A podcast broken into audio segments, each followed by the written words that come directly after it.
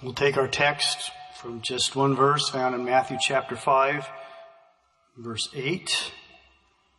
Blessed are the pure in heart, for they shall see God. This, of course, was part of Christ's Sermon on the Mount. This was the sixth beatitude in a series, and some would suggest that this possibly was the greatest beatitude, at least in the sense that we have here a personal promise of actually seeing God.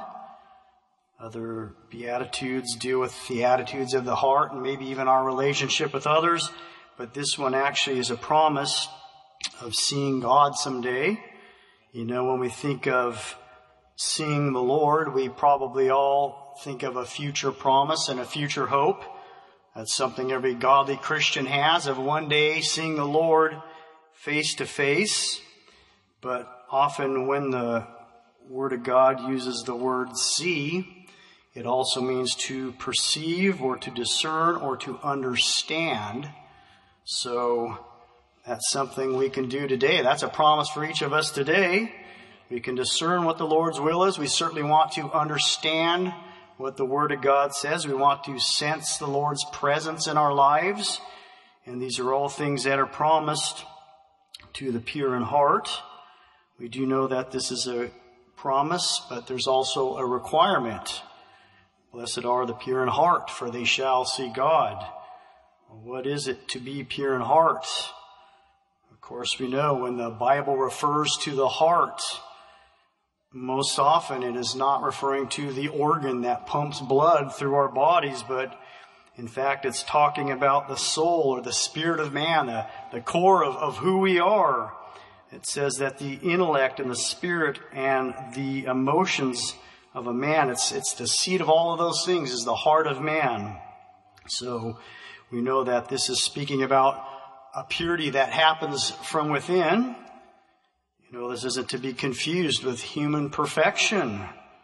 Human perfection is unattainable. There is nobody that will be humanly perfect. That changed with the fall of man but it is speaking about being morally perfect, having a heart that's perfect before the Lord. Not only is it attainable, but it is required of God. Matthew 5:48 says, "Be ye, be ye perfect, even as your heavenly Father is perfect." That's not a suggestion, that is a commandment. We know that we must have it to see the Lord, and the Bible tells us without it we can't see Him. It says, without holiness, no man shall see the Lord. So we certainly want to understand what it means to be pure in heart. Being pure in heart, or a person who is pure in heart will be led by God's laws and by God's commandments. He will adhere and align his life to the precepts in God's word. Psalm 19:8 says, "The statutes of the Lord are right, rejoicing the heart." The commandment of the Lord is pure, enlightening the eyes. When our eyes are enlightened, we can see. The commandment of the Lord is pure. So we know the pure in heart will be following those pure commandments given to us by the Lord.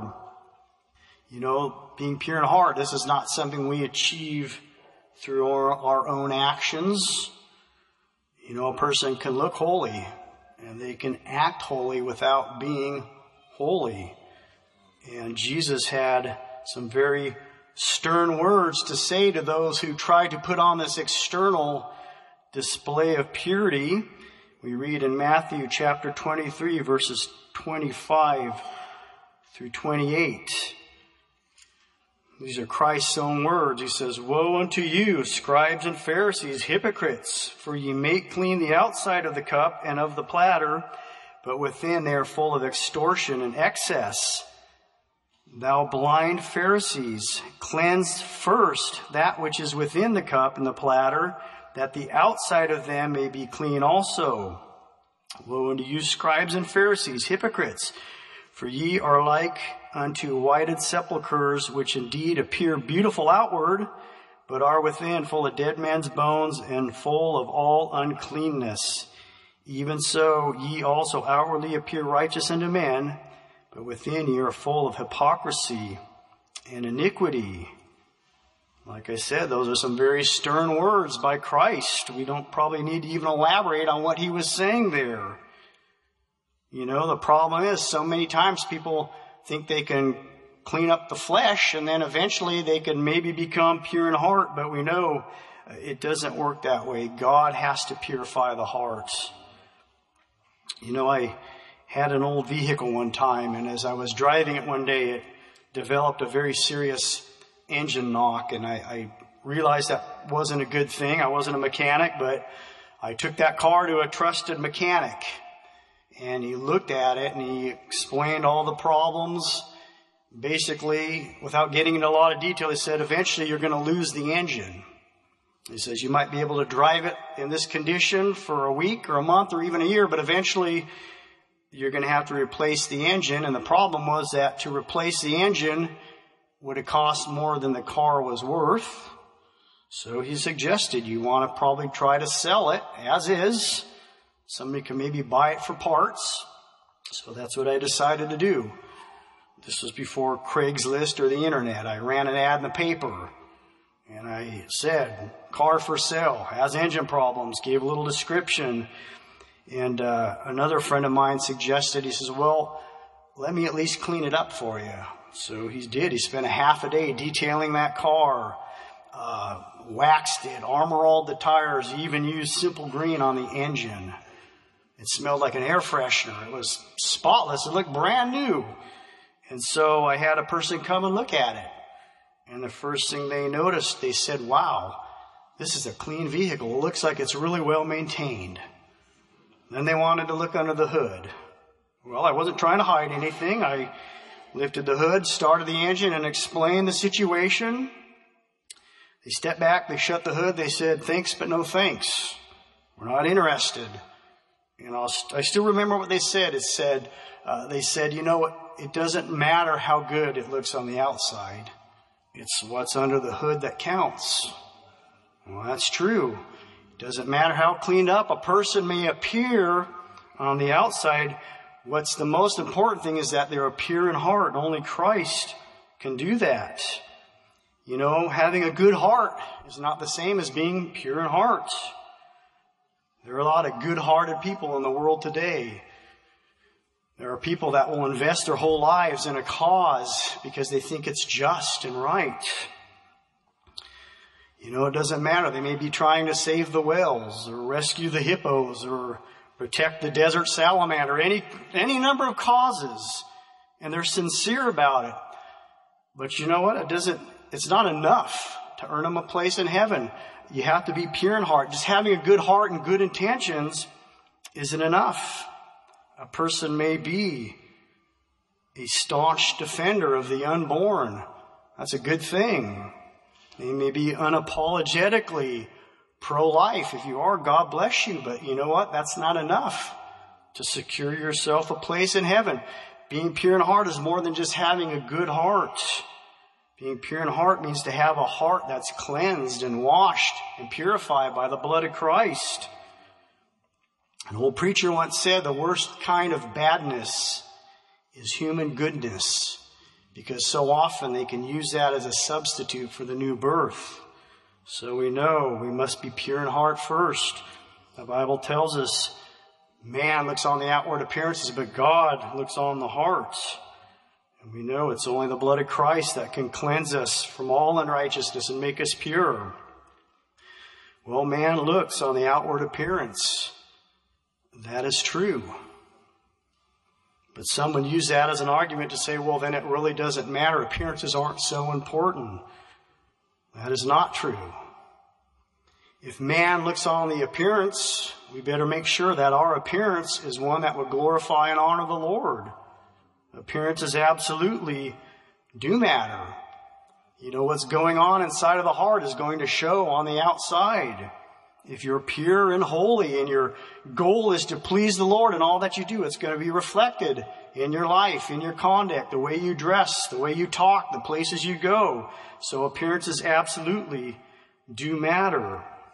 You think about in the Old Testament when a man brought a sacrifice to the priest It had to be a lamb that was perfect, without any visible blemishes at all. The only way to examine that sacrifice was to look at it externally. What would happen if they would have brought some old scruffy lamb they pulled out of the flock there? Maybe it had been rolling around in the dirt, its fur was matted, it had blemishes, and they tried to offer it to the Lord? God would have rejected that sacrifice. He would have been insulted.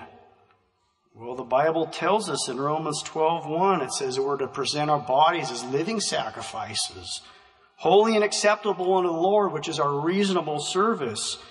So we present our bodies as sacrifices to the Lord. Appearances are important.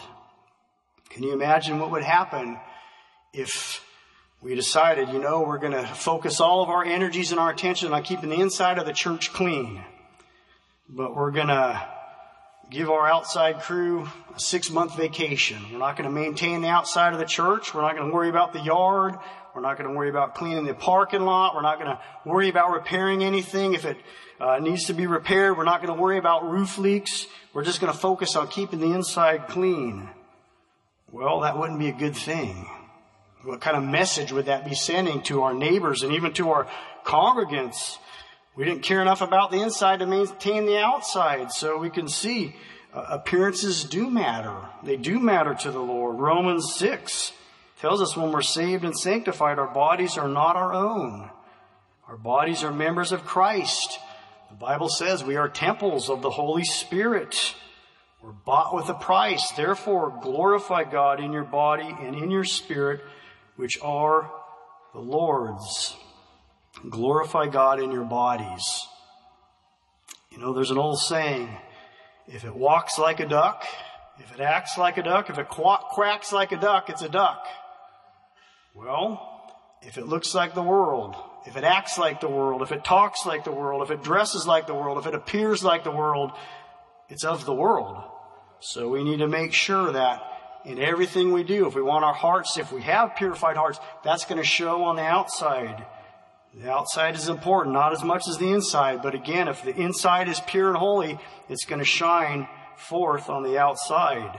So we glorify God in our souls and our spirits and in our bodies. Ephesians 5 verses 3 and 4 says, But fornication and all uncleanness and covetousness let it not be once named among you as becometh saints neither filthiness, nor foolish talking, nor jesting, which are not convenient, but rather giving of thanks. You know, some impurities are very obvious. We would say the ones just listed here are things that obviously we would do our best to avoid. You know, the word pure means not mixed with anything else. You could take a substance that was pure. You could take a glass of water and you could just put a, tr- a, tiny drop of cyanide in that glass of water. And you know what? That water would no longer be pure.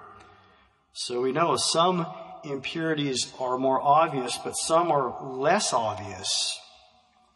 Well, what are some of those not so obvious impurities that we need to guard against? These things that could come in and, and defile a pure heart. Hebrews 3:12 says, "Take heed, brethren, lest there be in any of you an evil heart of unbelief in departing from the living God." So we can see unbelief can seem so subtle at times. It can just creep in maybe with a doubt. But we know we cannot mix unbelief with a pure heart. If that thing goes unchecked, eventually it can develop into something that will actually cause us to depart from the living God. So God help us. We want to make sure we guard against that heart of unbelief or that heart of doubt. But we know the Word of God says that all things are possible through Him who believes. So we know uh, we can avoid falling into that heart of unbelief. Pride, of course, is another one that will keep us or that will actually defile a pure heart. It's been said that pride is the one disease known to man that makes everybody else sick except the one who has it. Well, that's true. Pride blinds us to our own needs and to our own faults. Psalm 119, 21 says, Thou hast rebuked the proud that are cursed, which do err from thy commandments. Psalm 10 4, 10 4 tells us the proud will not seek after God. God is not in all his thoughts. And in Proverbs, we read of six things. It says that God hates. And number one on that list, it says, is a proud look. So we can see pride and purity do not mix together. They can't. But we know it says God resists the proud but gives grace unto the humble. But we can't mix purity and pride. Bitterness, unforgiven, uh, unforgiveness. Those are other things that will not mix with a pure heart. Hebrews 12:15 gives us a warning. It says, "Looking diligently lest any man fail of the grace of God, lest any root of bitterness springing up trouble you, and thereby many be defiled." So we see we can't have bitterness in our hearts and expect our hearts to be pure. Heart can't bring forth pure water and bitter water at the same time. They won't come from the same well. So we need to make sure that we keep our hearts free of these contaminants. And you know, recognizing what some of these things are and doing that, we can guard against these things. So we, we want to protect our hearts and protect that purity that the Lord has put there. Some say that being purified or being holy is a process. There are many churches that even teach that sanctification is a process. It's kind of something you grow into. Well, there's a verse that tells us to grow in grace and in the knowledge of our Lord and Savior, but we also know that the experience of sanctification is instantaneous. It happens in a moment if we've been saved and we come and we present our lives to Christ and we consecrate our lives to the Lord's service and we yield to the Lord, we know that the Lord comes in in a moment and He sanctifies us. That's God's responsibility. But you know, the Lord gives us a responsibility to maintain what He's given us, that purity of heart. We must maintain it. The Word of God says we're to keep ourselves unspotted from the world. I remember just shortly after I was sanctified, and I think I've shared this story before, but I was, I was in high school. And I remember one day I was standing at my locker there in the hallway. And there was a guy that had a locker next to me and he looked into my locker. I'd happened to open it up and he looked in there and he said, wow. He says, your locker is so pure and holy. I didn't think a thing of it, but right away the Lord reminded me, that's what I did in your heart when I sanctified you. But I realized whose responsibility is it to keep that locker pure and holy? Well, that's my responsibility to keep ourselves unspotted from the world.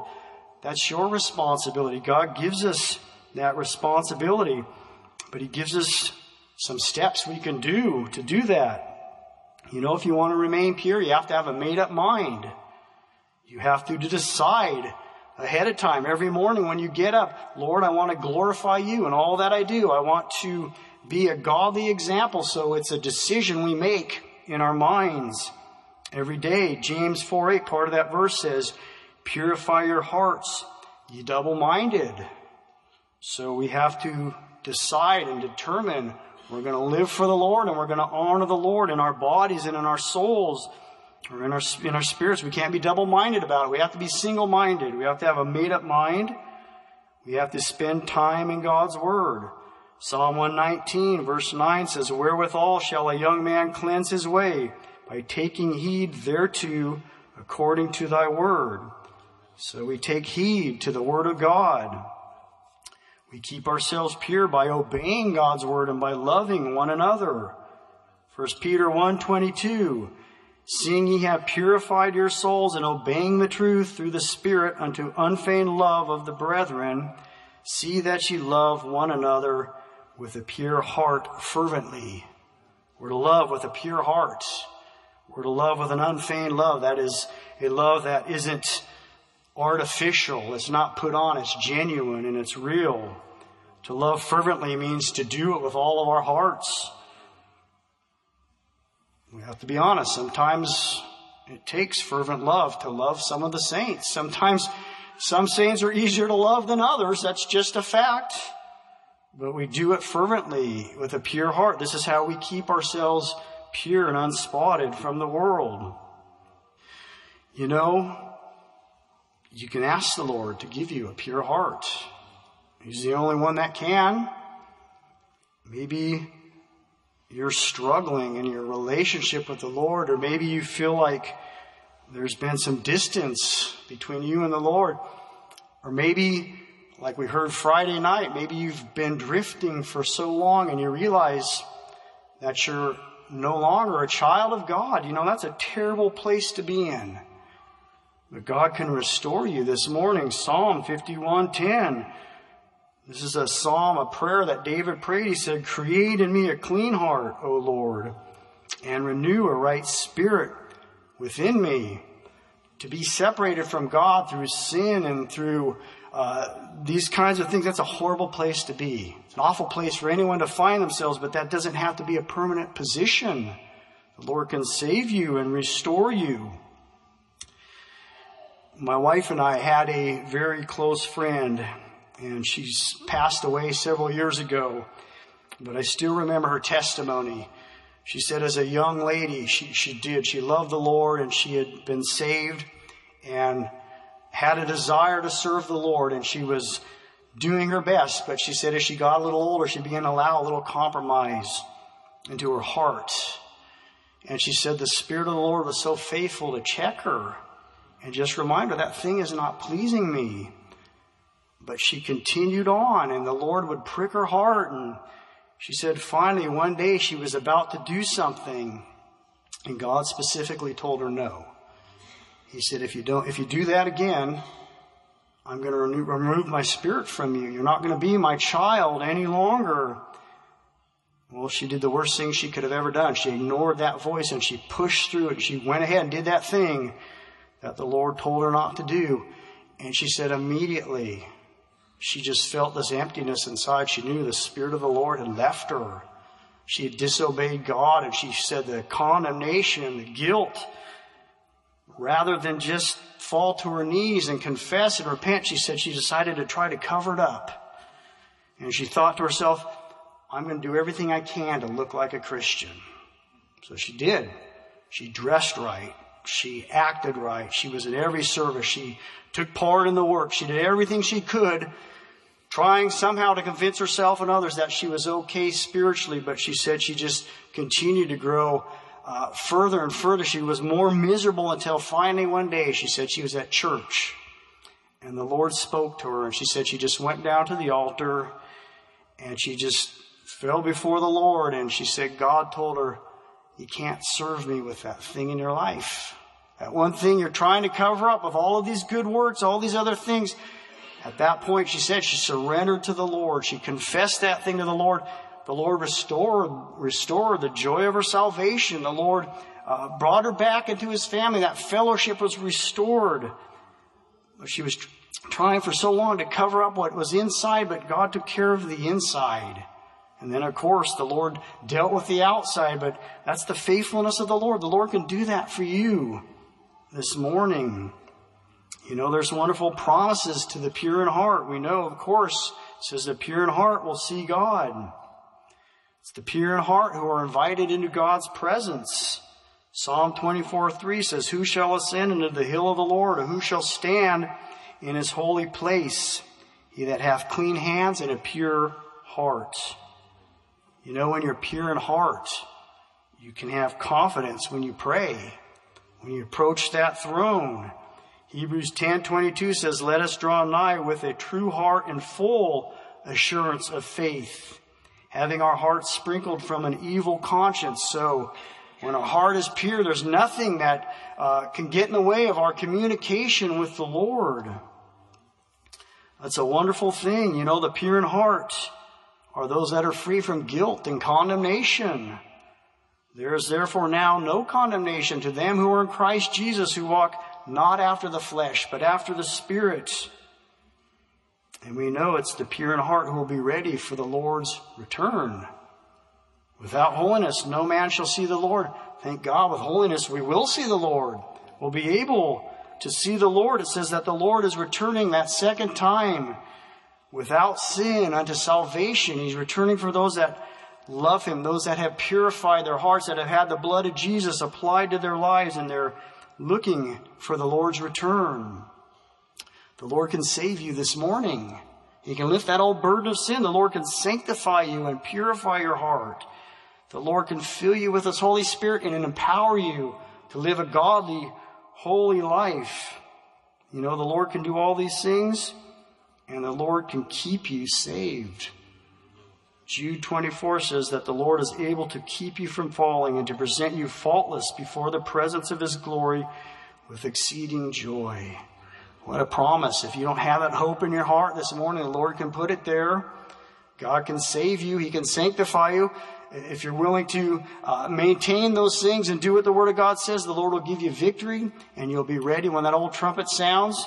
What a hope we have. Uh, you can pray this morning. Let the Lord purge you, purify you. If there's things in your life that uh, are unchecked or that need to be checked, the Lord will do that for you and He'll be faithful to help you. Let's sing 551. These altars are open.